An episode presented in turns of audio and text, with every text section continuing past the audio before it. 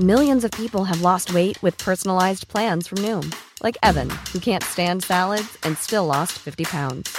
Salads, generally, for most people, are the easy button, right?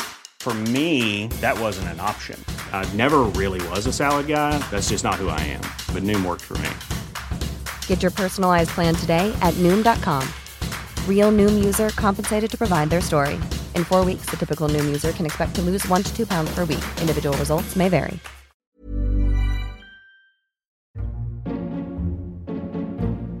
On most evenings, I like running along the canal near my house.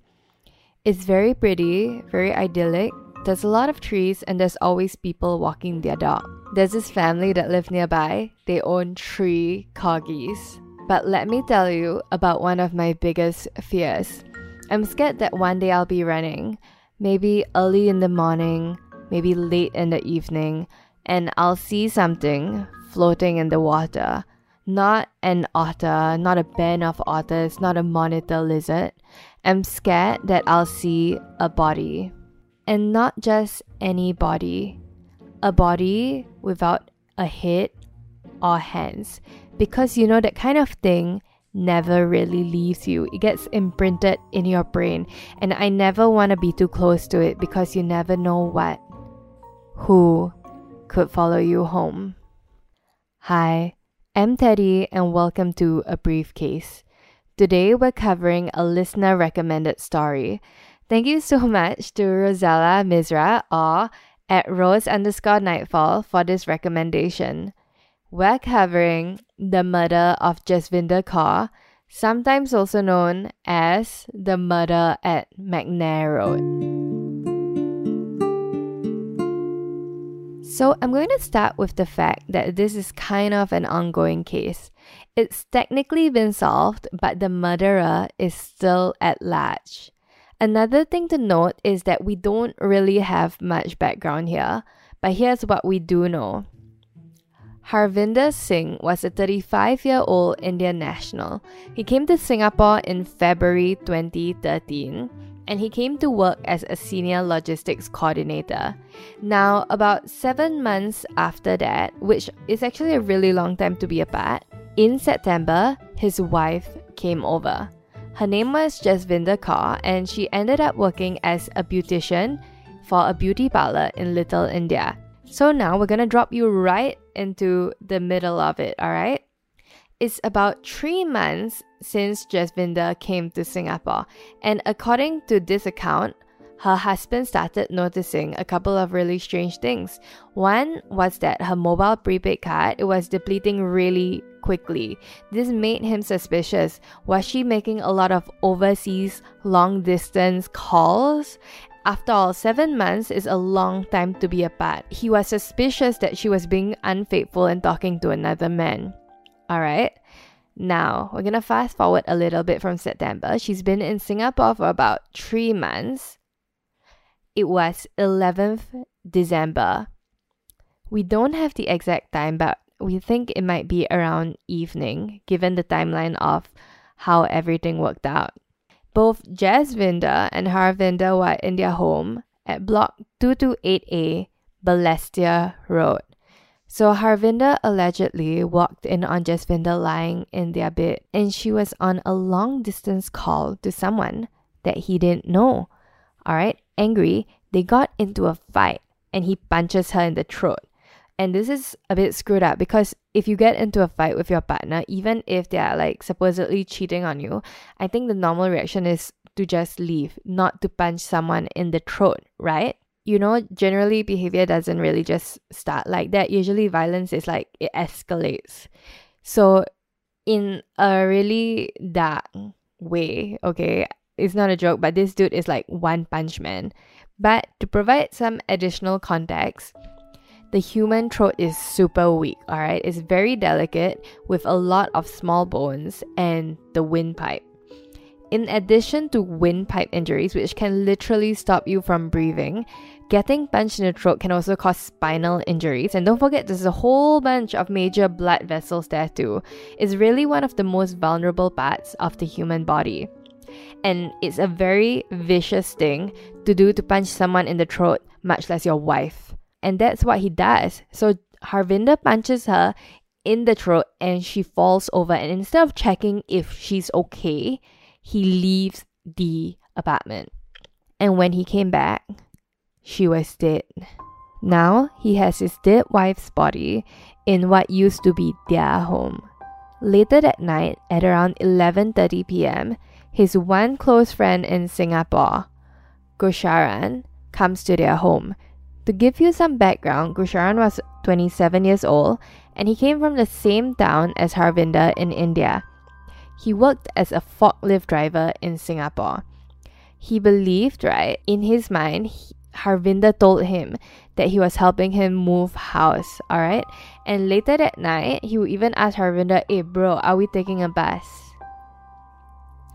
So again, we don't have an accurate timeline, but just judging from overall what has happened, you know, like armchair detective, is between the murder and when Gurcharan shows up and when they leave the house that somehow he manages to decapitate her and cut off her hands. Because without her head, there's no facial or dental records, and without her hands, there's no fingerprinting, and it makes it so much harder to identify a body. And honestly, heads and hands, like a head and hands, when you think about it, is not probably not that hard to get rid of as compared to a whole body, alright? And in this case, in this specific case, it makes it really hard to identify what was the exact cause of death because it might not have been a punch to the throat, it might have been a stab through the eyeball or something. You don't know that. I don't know that. We don't know that. Harvinder packs up the body in a piece of luggage, like, you know, a suitcase, and they start carrying it and they walk all the way to McNair Road. This is around 2 to 3 am at night, and we know this because eventually there was CCTV footage of them with the body in the suitcase. Now, at some point of time in the journey, because you know, a human body is pretty heavy, one of the wheels of the luggage falls off and they have to carry the luggage like physically. They have to like heave it on their shoulders. Because of the weight Gurcharan he starts to get suspicious. He confronts Harvinder. He's like Harvinder bro what do you have in this suitcase? Because it's definitely not like clothes or furniture or whatever right? And Harvinder confesses. And in his confession he says that this whole thing was an accident. But was it really they dump the body in Whampoa River near McNair Road and they leave. The next day, Harvinder calls up Jasvinder's workplace. He calls up the beauty salon and he says, Hey, we're going back to India and she's not coming back to work for you anymore, which is a little bit strange or so. And after that, he leaves for Malaysia and from Malaysia back to India. And the next day, on 12 December 2013, her body is found floating in the Whampoa River early in the morning at around 7:30 a.m. The police were called. They checked her body but weren't able to see any like immersion changes or putrefaction cha- is that the word putrefaction changes so they basically weren't able to see any sort of indication that she'd been in the water for too long. And at this point, without a head and hands, right, they weren't able to tell exactly what caused the death. And the thing is that the chances of solving a case it gets halved if a suspect isn't found within the first 48 hours. So, you know, the Singapore police, they're damn thorough. They looked at all the rubbish within 3 km of where they found the bodies. And apparently, the police, they looked through something like 3 tons of rubbish, okay? But they didn't find anything. They didn't find the head, they didn't find the hands. And they interviewed so many people. They interviewed witnesses all the way up to Balestier. They interviewed a durian seller and somebody buying groceries at night because you never know what kind of crime you're gonna accidentally witness, like if you go by and buy your groceries in the middle of the night. Alright, they watched CCTV footage over 200 hours. And did you know? I, I didn't know this. Do you know that when the police watch CCTV footage, they have to watch it in real time just in case they miss anything? I always thought they fast forwarded it or something, but no. Alright, but they managed to catch the two guys on CCTV footage at 252, 308, and 309 carrying the luggage. And with their mad policing skills, they are able to identify the men as foreigners, alright? And they actually worked with ICA to track foreigners leaving the country. And guess who showed up on their radar? That's right, it was Hasvinder. And they note that he came to Singapore and that his wife came to Singapore but he left without her. So that means that if she was still alive, she should still be in Singapore, right? Using her work pass, they tracked her down to the shop that she worked at, and her employer said, like, yeah, her husband called in to say that they would be going back to India and she hasn't come in since. But wait, this is not a dead end because the police they asked for her personal belongings and then they get her water bottle because she left her water bottle behind. And they were able to cross check the DNA of the body in Whampoa River to the DNA from the water bottle. I didn't know you could do that, but guess what? You can do that. Honestly, to show you how fast the police are, apparently the officers from the Special Investigation Section of the CID, you know, the Criminal Investigation Department, they managed to find out who she was in less than seven days. That's like less than a week. After that, they go to Hasvinder's ex employer to try to track him down because now it becomes pretty suspicious. Your wife is dead and you just left the country. They checked with the employer and they checked, okay, who are Harvinder's friends? Because who else could he turn to to help him dispose of a body in the middle of the night? So they managed to hunt down Gurcharan and arrested him. Gurcharan is arrested and he's initially charged with murder on 30th December 2013.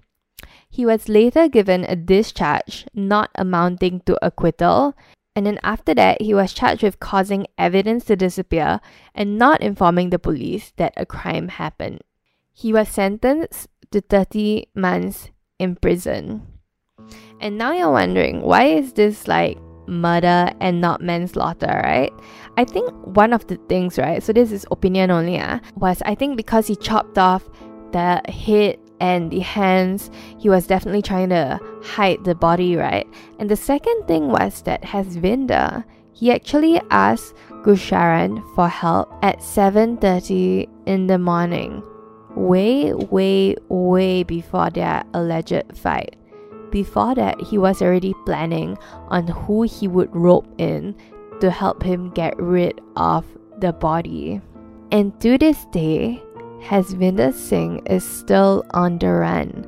He's on Interpol's wanted list.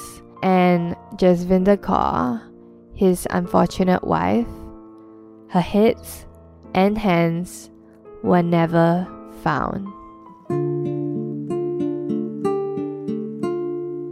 Thanks for listening to this week's episode of A Briefcase Podcast. And thank you to all of you who recommend these cases. We always try to fit them in the schedule, and we really, really appreciate it here. And you know, like when you think about it, it's really quite scary how many bodies get dumped in all the tiny canals and rivers in the body, and these are just the ones we know. Imagine the ones that we never find out about. Anyway, you can find us on Instagram at a briefcase podcast. Just DM us anytime and online at a briefcasepodcast.com. And do join us next week for another brief case.